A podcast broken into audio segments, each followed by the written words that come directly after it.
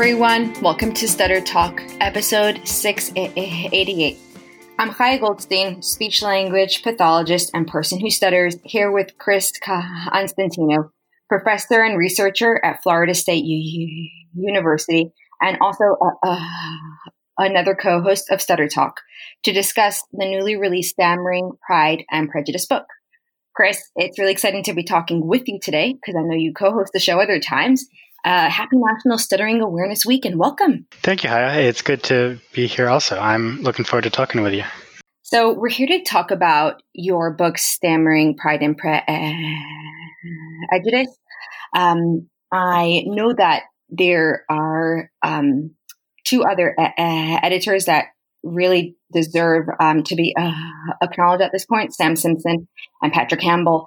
And we will be able to get to hear from them. But for today, I wanted to hear your perspective about it. So I read the book, I love it. And I like that it challenges the narrative of how stuttering has been looked at. And more or less, we've been looking at stuttering from the narrative and of the medical model of disability. And this book really takes a deep dive and it explores stuttering from the social model of disability. So while I was reading it, um, I found it to be moving, funny, maddening, thought provoking. It was a tearjerker. Uh, it really evoked a lot of emotion. So let's dig in. Um, can you give me some background? Why?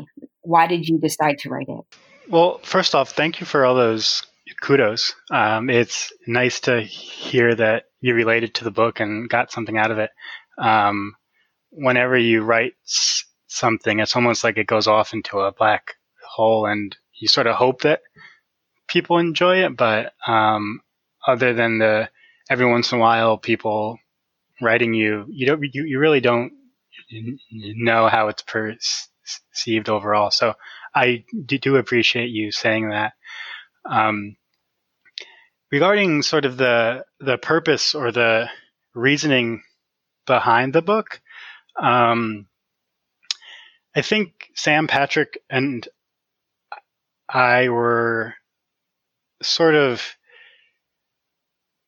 noticing that um, different voices in stuttering were starting to make use of um, different ways of talking about their experiences and different ways of describing um, how stuttering felt to them and also what was disabling about the experience of stuttering. And a lot of these voices were coming from people with um, different perspectives on stuttering that, that might not be from, say, speech language pathology uh, or from a more clinical perspective.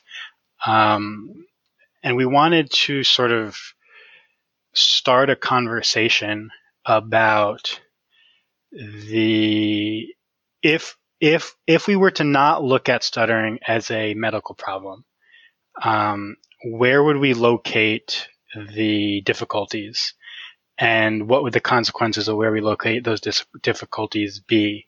And I, I, I think why we used the social model of disability in this book isn't that the social model dis- disability is necessarily the right way of looking at stuttering or the only way, but it's a useful way of looking at stuttering in order to foster thinking and conversation. And basically, the what the social model of disability tries to do is view all human um, functioning as sort of sort of a neutral construct. So you get rid of the idea of pathology, and you just view human bodies as existing on a continuum, and you try to analyze how does the person's environment contribute to or help them navigate their uh, life regardless of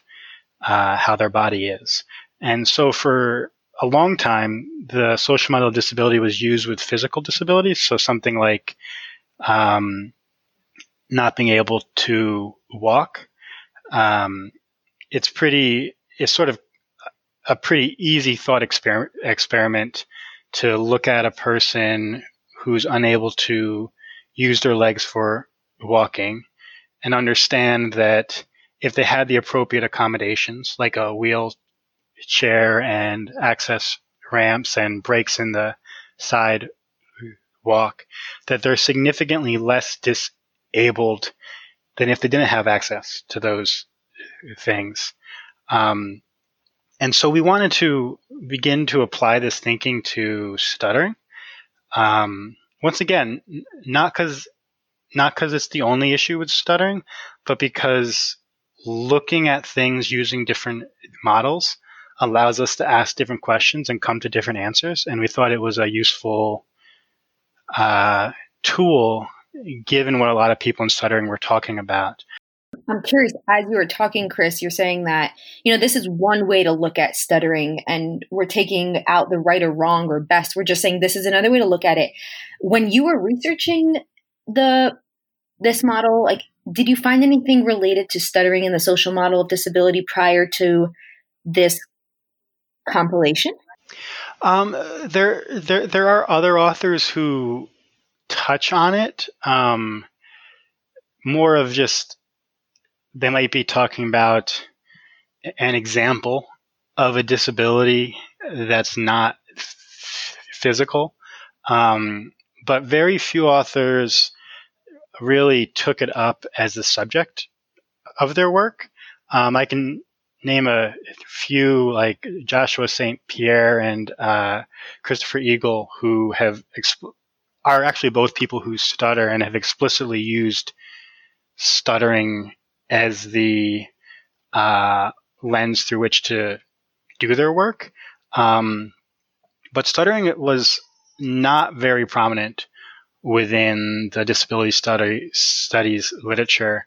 In the fact, the one of the um, prefaces to our book, Stammering Pride and Prejudice, is written by Michael Oliver, who is um, he is since died, but he was one of the originators of the social model of disability. And when we approached him to write the uh, preface, he was surprised, and I think in a happy way, because when he had first thought about this, he was thinking primarily in terms of physical disability.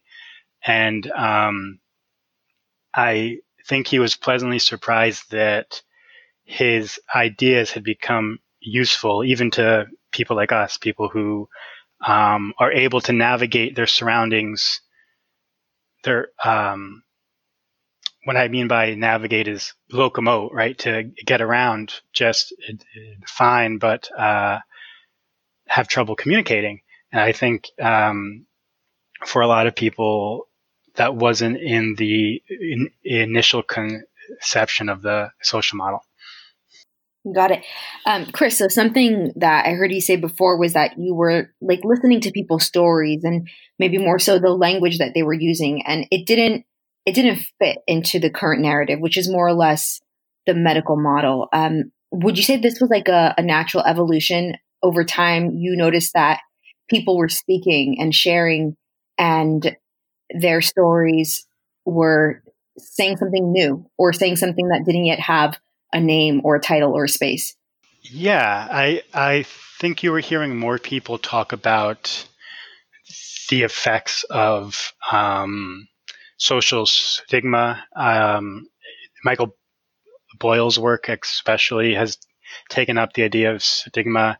Um, you were hearing people who stutter who are part of the LGBTQ community relating their experiences with stuttering to their experiences of being in the closet. You were hearing people who stutter who are of different racial minorities um, com- comparing those two experiences and, and, and, discussing the intersectionality of them. Um, there was there was all this uh, treatment of stuttering from a social and hu- humanities perspective that positioned it not as a medical issue, but as a almost as a civil rights issue, as a um,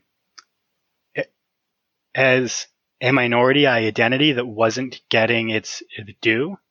Um, and there was also a lot of, um, I think the perspective I was coming from is I had been studying the disability studies literature and realizing that people who stutter hadn't yet really developed these ideas. They, they, they hadn't done done the work of trying to conceptualize what stuttering might be if it's not a medical condition.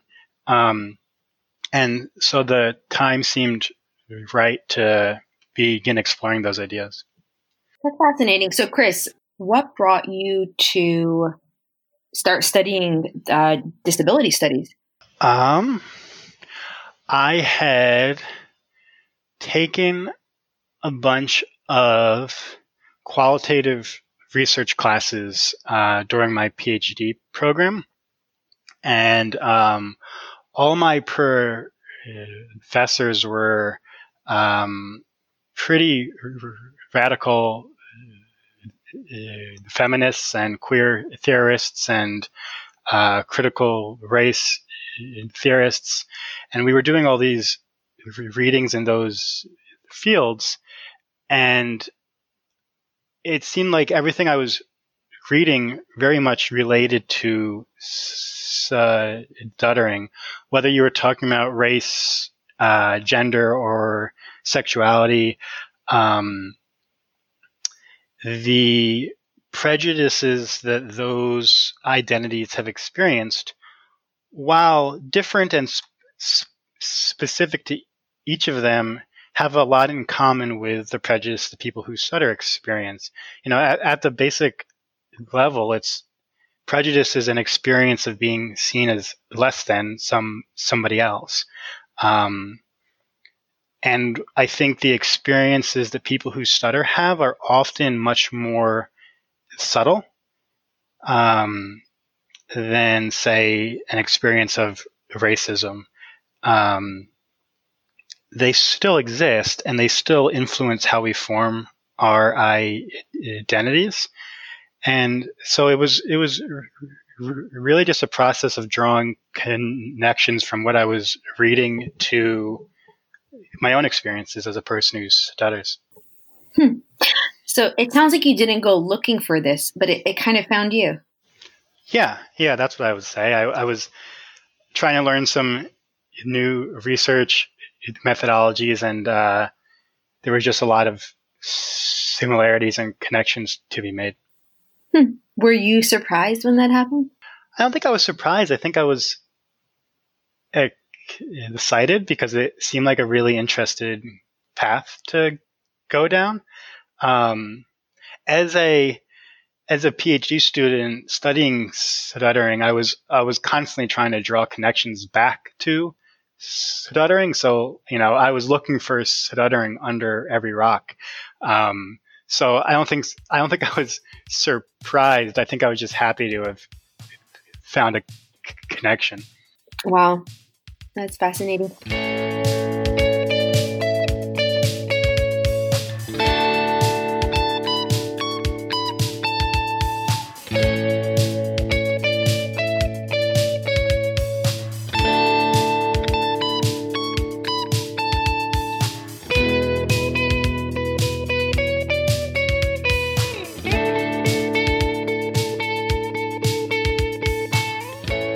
Because I've heard this firsthand. You know, some people have a bit of a recoil response when they hear us talk about stuttering as a disability and, um, you know, that people who stutter might be treated with prejudice, etc. Um, what do you have to say about that? I can relate to that. I, I think a lot because I think one of the ways I used to cope with my own stuttering was to try to minimize it as much as possible and to live my life as if I didn't have a stutter. And I think I think that's a reasonable coping response, right? Is to um, try to minimize the impact stuttering has on your life and to see yourself as not disabled, to say to yourself that I can do anything any, anybody else can do. Stuttering is not a factor in my life. Um, I'm a whole person.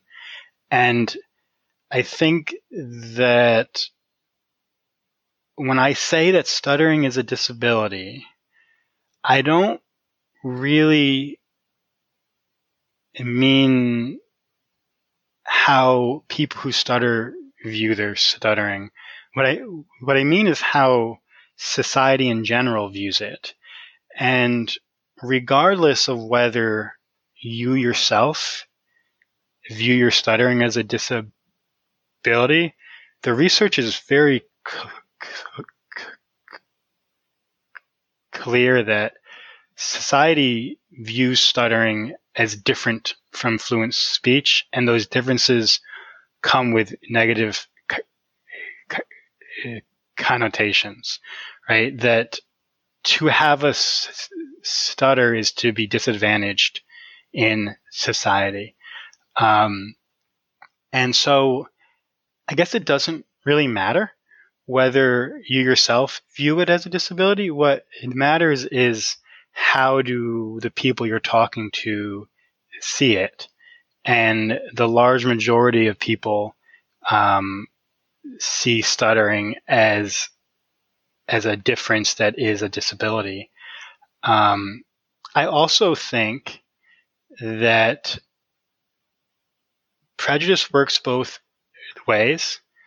That a lot of people who stutter don't want to be affiliated with disabled people, right? We have our own prejudices against the disabled community, and we've probably fought a lot of very hard personal battles to be taken seriously and to be seen as in, intelligent and confident and funny. And the last thing we want is to be grouped with disabled people. Um, however, I think there is strength in solidarity and that a lot of people have told me that it's it's it's unreasonable to expect society to change to accommodate people who uh, stutter, and I think largely that's correct. If we were only people who stutter trying to change people's point of views, I think that would be very very difficult. Um, you know, we're, we're, we're only 1% of the population. But if we're just all people with disabilities trying to remove the stigma from being disabled, I think we have a much better chance of succeeding. Um, there's, you know, depending on how you categorize disability, there's anywhere from a third of the population to, to, to the majority of the population could be considered disabled. Um, so I think that that's a fight that could be won. I think we have more to gain by seeing ourselves in solidarity with with anybody else with a with a bodily difference than insisting that that we're not disabled. Chris, might you say that those of us who have resistance to that title might actually be prejudiced against ourselves? That's a fascinating preposition. Pr- proposition. Um, possibly. I mean, there's a lot of research that uh, uh, Michael Boyle has done on self stigma, and I mean that's how that's how prejudice works, right? Is that you internalize the discourses that are already circulating in society. Um, that wouldn't be unique to stuttering. You see that with uh, racial minorities, with different genders, with different sexualities. Um, just because you have an identity that is stigmatized doesn't it mean you don't hold the same prejudices as everybody else. Mm. Yeah. And do you know offhand whose research it is that you're referencing that society does see stuttering as different from fluent speech? There's a lot of studies that have looked at, um, you know, um, rating people, right? So you have different people speaking and you rate them on personal characteristics of likability and intelligence, attractiveness, stuff like that. Um, I, I, don't have the authors off the top of my head. Um, but after the episode, I can go get some and we can put some up on the uh, Stutter Talk page. Cool. So back to the book because i think what we touched upon so many interesting topics and we could probably talk for hours. I do want to um, get back to stammering pride and prejudice. So you are an editor and a contributor. So let's focus on the editor part for a minute. Again how did it come together? I know you sam and patrick decided to make this happen but can you give us the backstory so the backstory involves Sam and Patrick more than it does me. Um, I think so. To give to give the the listeners a introduction to the other two editors, uh, Patrick is a pediatrician who stutters in the UK, and Sam is a um, counselor and speech therapist in the UK. And um, Patrick had attended a talk of uh, Sam's on the social model of uh, disability. And it had a big impact on him. And he was thinking about the ideas a lot. And him and uh, Sam got to talking later on. And um, Sam had just published a book on stuttering therapy called Stammering Therapy from the Inside, um, also uh, available from J&R Press. And Patrick was um, gently ribbing Sam that it, it, didn't have a lot on the social model. And uh, it, it, Sam and Patrick in that moment sort of challenged each other. Well, should we write a book about that?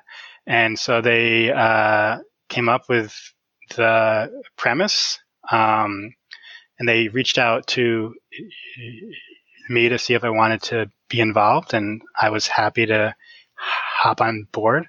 Um, and so that was sort of how it all came about. I guess it came about because there was a vacuum. Um, there was people talking about these ideas, but nobody had really written anything in depth about them yet. And you guys decided on the title Stammering Pride and Prejudice. Why the title? So the title comes from a conference that was put on by Sam and uh, two of our um, con- contributors in the book, Rachel Everard and uh, Carolyn Ch- uh, Cheasman from CityLit, who, and they do therapy in the UK. Um, they had put on a conference about the social model of disability and sort of tongue in cheek borrowed the uh, Jane Austen novel title, uh, Pride and Prejudice, the idea being that um, they were going to be documenting how not how stuttering is is a medical condition, but how it is treated by society, and that was going to be the the prejudice part, and then um, trying to find narratives that found value in stuttering, which was going to be the pride part. So um, we liked the, the title as it was. Um, we had sort of, when we were talking with our editors, we had used that as a placeholder at the way beginning when when we were writing up our contract. Um, and then it just never really changed because it seemed seemed appropriate. We we were trying to document stories of um, society disabling us, but also stories of people finding value in their experience of stuttering. Can you break down the structure of the book, Chris? And I may add, or the lack thereof. And I say that um, with like a smile on my face because reading it felt like I was almost like in a art work because sometimes, yeah. So, well, I'll let you answer that. What's the structure of the book? So the structure of the book changed dramatically throughout the project. Or originally, we had envisioned a very structured book with um, several different sections. There is going to be a section on uh, theory, like social model disability theory, a section on stories of prejudice, a section on stories of pride, a section on therapy applications. Um, but when we reached out to potential authors, um, we left it very open ended about what they were going to write about. And we also got the idea to let artists contribute. So we have poems and pictures and photographs in there. And the things we started getting back while being very good did not fit into the structure we had envisioned. So we sort of forgot all that and just had it be uh, open ended. Um, and there there's chapters that are theory oriented. Um, I, I, I think especially uh, Josh St. Pierre's uh, chapter on different models of disability. There's chapters that are very much talking about applications to therapy. Um, Rachel Everard's and Carolyn Cheasman's chapter is like that. Um, there's also chapters talking about people's experience of prejudice, um, and chapters trying to find new meanings in their disabilities. Um, I think that's what that's where uh, uh, my chapter f- fits in. But we also have poems and photographs of people stuttering. Those are some of my uh, favorite parts of the book.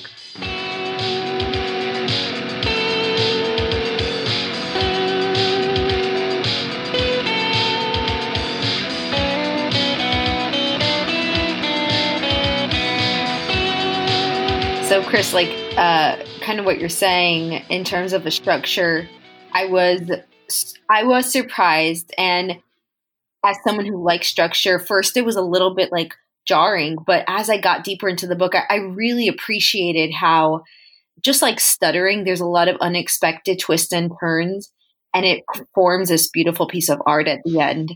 And thank you. Yeah, I really we we warn people in the introduction that this isn't a, a linear book. You don't have to read it from front to back. You can jump around as you wish.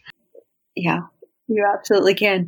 So, in the book, whether it's stated clearly or implied, you're you're strongly encouraged to start thinking and looking at stuttering through the social model of disability what do you think the price is that we pay if we don't?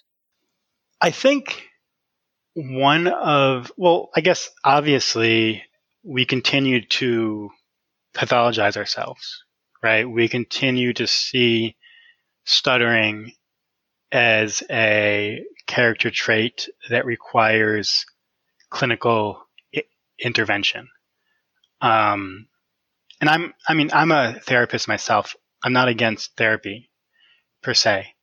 Um, but as stuttering is treated, and when I say treated, I don't mean treated clinically. I mean considered by society currently.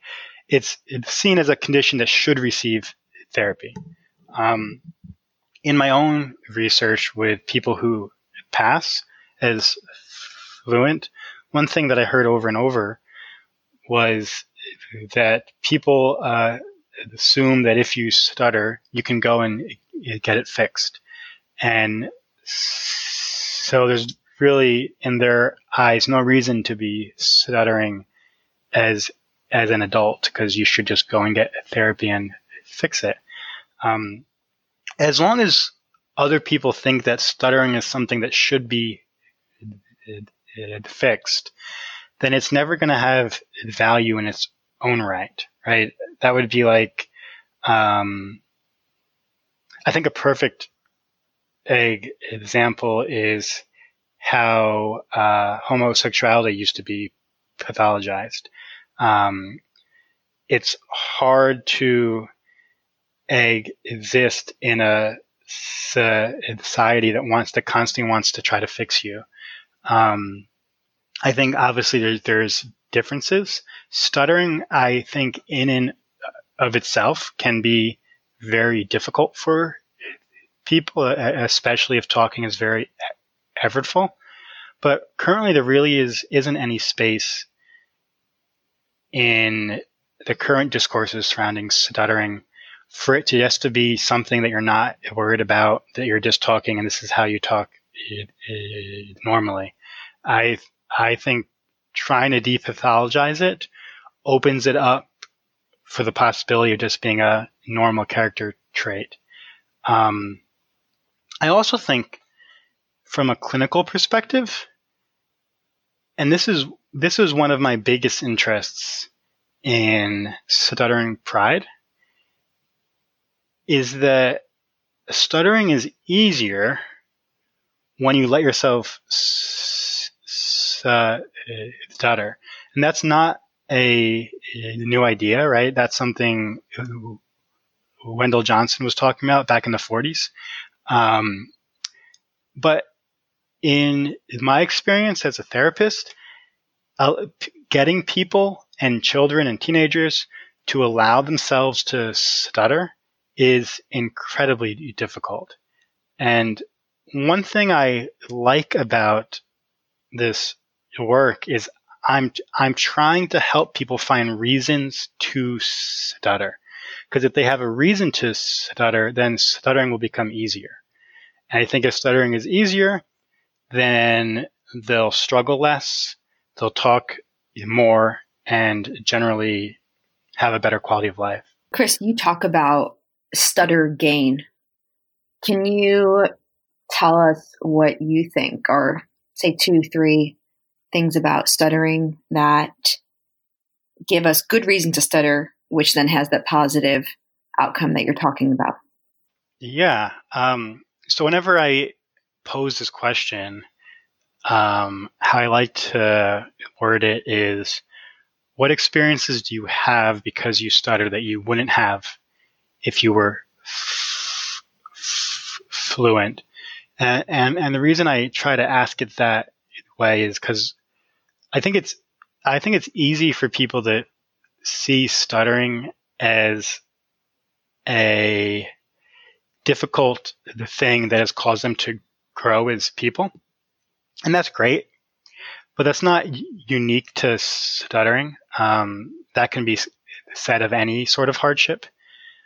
Um, but if we're going to truly have reasons to stutter, we have to locate uh, special experiences that happen when we stutter and find value in them. And I think, and this is what my chapter in the book is about. Um, something that I've located in my own stuttering is its ability to foster intimacy. Uh, when I when I'm speaking to somebody and I'm stuttering, um,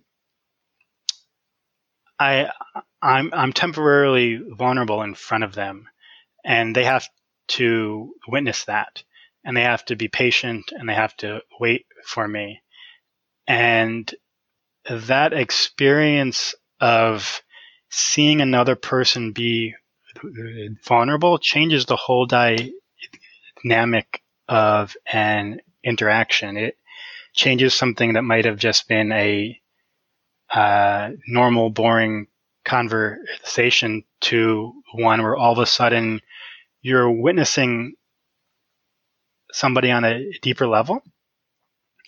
And I don't mean to imply that fluent people can experience uh, vulnerability and intimacy because obviously they can, but they can't experience it by stuttering, right? That, that that's something unique to us, and it's something that happens every time we open up our mouth. Every time we open up our mouth to speak, um, I think we have a much more intimate experience with the person we're talking to than a fluent person would. Now, we don't always want that, right? We we we often just want to say what we're going to say um, without any tr- trouble and maybe without any I- intimacy. But uh, the nature of vulnerability is that there's a risk, right? If if if you're not truly at risk, then you're not truly vulnerable. And if you're not truly vulnerable, then you're not capable of experiencing in, intimacy with another person. If if you have all your protections up, then you're not. Um,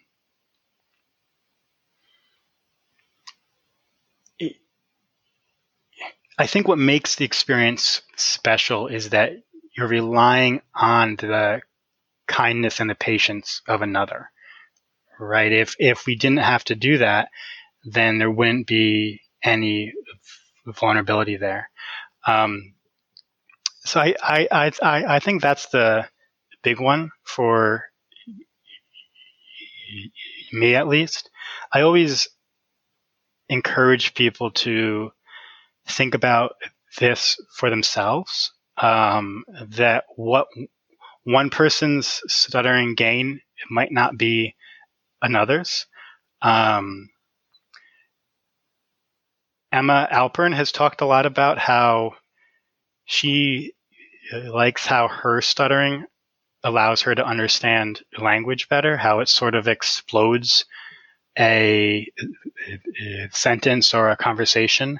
Um, so there's sort of a, you know, how do how do people interpret what you're, you're saying when it's chock full of blocks and hesitations? Um, I think it's also possible to just appreciate the feeling of stuttering, of our uh, tongues touching the back of our uh, teeth or our lips pressing together. Um, if we can learn to appreciate how our stuttering feels, I think we'll probably uh, allow ourselves to stutter more and stutter uh, in uh, new ways. Um, yeah, I think people can come up with any countless examples. Mm-hmm. So it sounds like the biggest one for you is that intimacy that it that it fosters, like you said before. Yeah, yeah. The, the it it forces me to let my guard down. Um, the way I've explained it in the past is that it's as if briefly all my clothes fall off, um, and I'm hoping the person it, it doesn't laugh at me. Um, and if they don't, then that's wonderful. And if they do, then you know, oh well, I guess he didn't like to it, it, see me naked. Speaking of which, your last you your the title of your chapter, which is the last chapter in the book, is "Stutter Naked," And um, I think the title is very provocative. And like you're saying, you know, stuttering does. It really just puts your heart on the line and uh, you're in a way at the mercy of the listener. Can you take us into your chapter? Tell us what it's about and why you wrote it that way.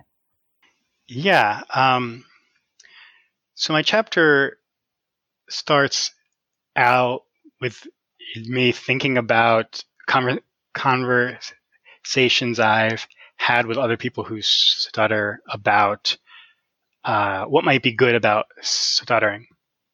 And like I was saying earlier, these conversations always end up talking about what is good about overcoming stuttering, right? All, all, all the things people have learned from the hardship of stuttering.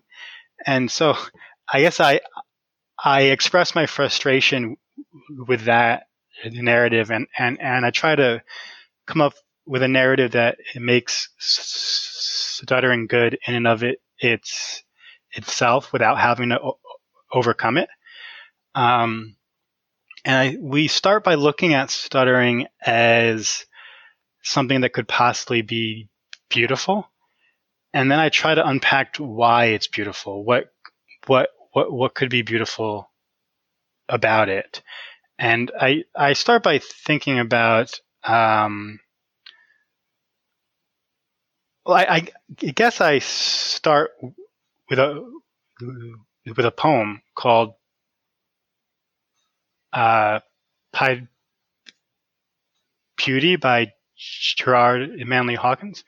Hopkins, and um, in the poem he talks about um, imperfections on animals and in nature as being beautiful.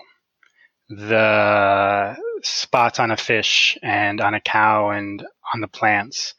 And I can consider whether uh, stuttering could be one of these things that in its in its interruption to what you would expect, can that have a sort of aesthetic quality to it? Um, and then I explore, you know, what does it do in a conversation? what happens when I'm stuttering that wouldn't happen when I'm not stuttering.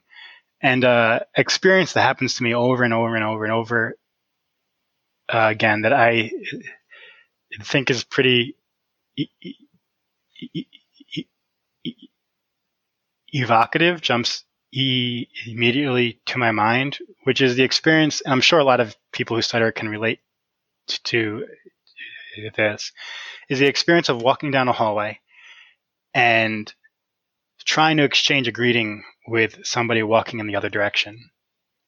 And typically, how that situation would uh, go is two people would pass each other.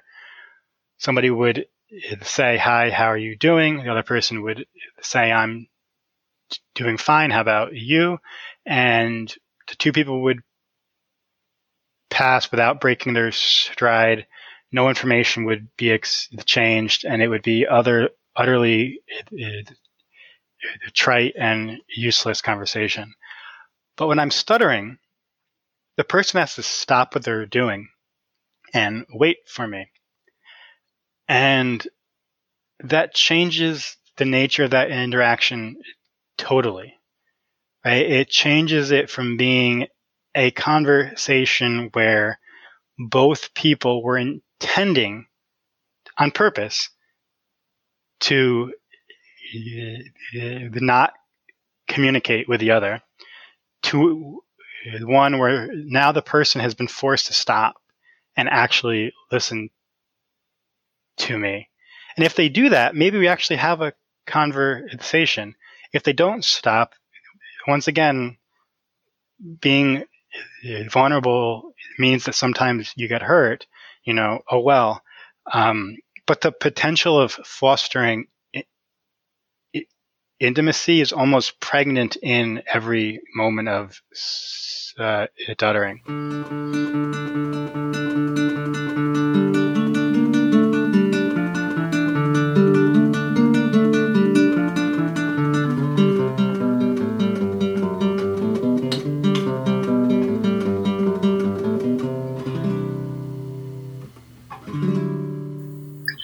Chris, um, I really enjoyed reading your chapter and hearing your thoughts um, and reading about them really has broadened my understanding and perspective.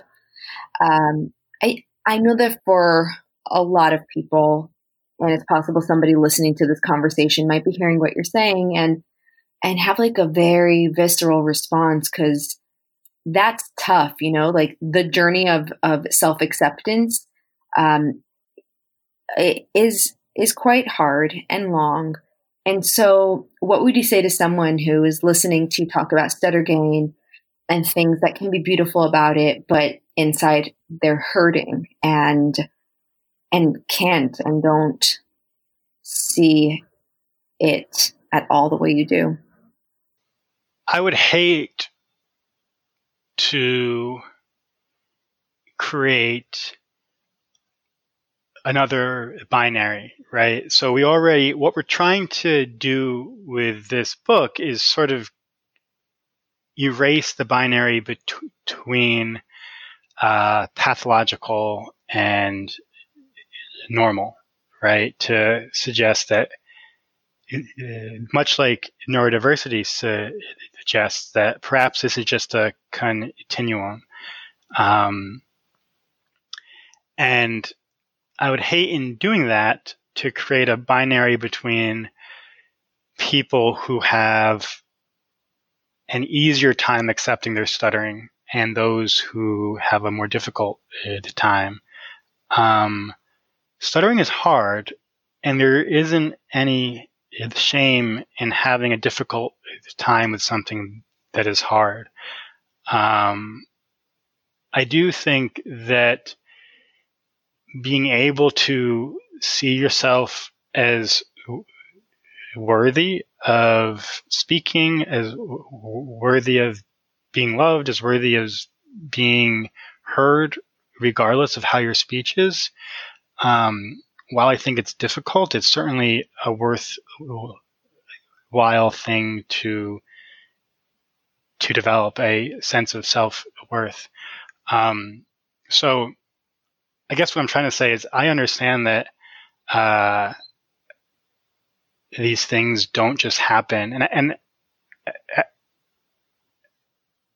uh, actually a pet peeve of mine at stuttering conferences is that I think people often talk about the solution to stuttering is simply being an an attitude adjustment, right? That if you could just change your attitude, stuttering wouldn't be a problem anymore. Um, and that's not at all what I'm trying to suggest. I think accepting stuttering is really, really hard work. Um, I think it takes years. I think it requires exploring why you do what you do when you speak.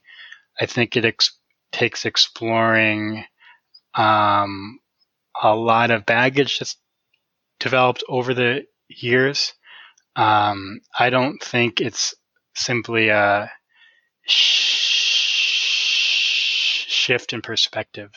Um, but what I hope the book it does is give people tools to help them begin to do that work. Right? That this is a process. It's not a destination, and um, I think the more tools that people have uh, available t- to them to make stuttering less negative, um, the hopefully the easier that work becomes.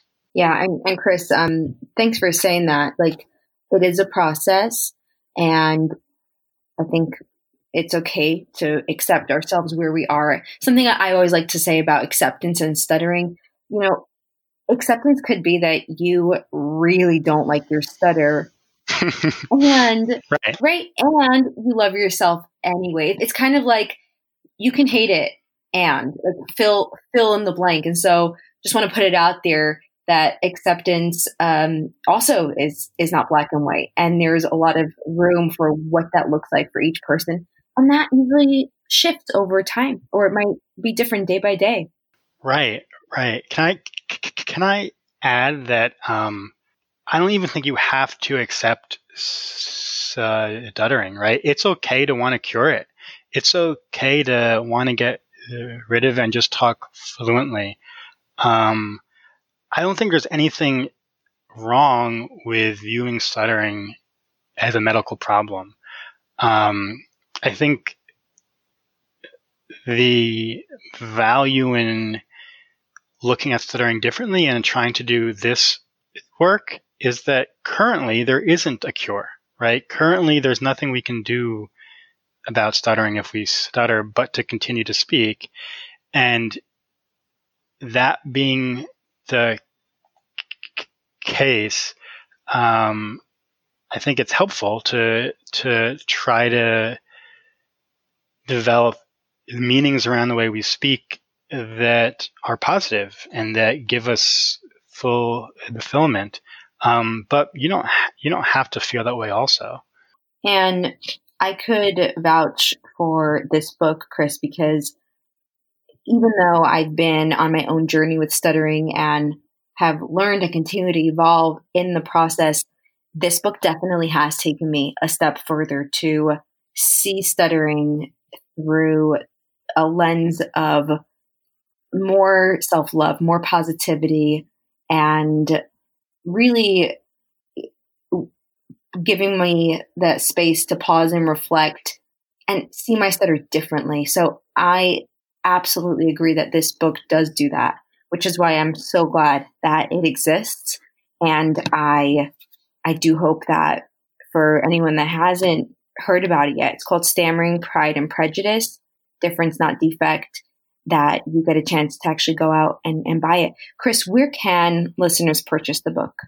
Listeners in the UK and um, in the world that isn't the U- United States can go to it's J&R Press, and the book is available from their website. Um, listeners in the United States can purchase the book a little bit. It's cheaper from Stuttering Therapy Resources because um, they're s- s- uh, docking the book uh, in the USA, so uh, shipping costs will be less for them. Awesome. And we'll put the links to this episode on StutterTalk's website. Chris, any final thoughts you want to share before we log off, be it regarding the book or National Stuttering Awareness Week? No, I, I, I think we covered a lot. I just want to express my gratitude for you for not only taking the time to read the book, but also taking the time to have this conversation. Um, and I just want to encourage everybody listening to uh, think, especially during this National Stuttering Awareness Week, to think deeply about what happens when they're stuttering. What does it do to an interaction? And is there anything about what it does to the interaction that's positive, that's worthwhile? Um, I think it's a helpful experiment to do on ourselves. Love it. Well, thank you, Chris. It's uh, always an honor and a joy to speak with you. Um, happy National Stuttering Awareness Week to you and to everybody listening. You too, Chaya.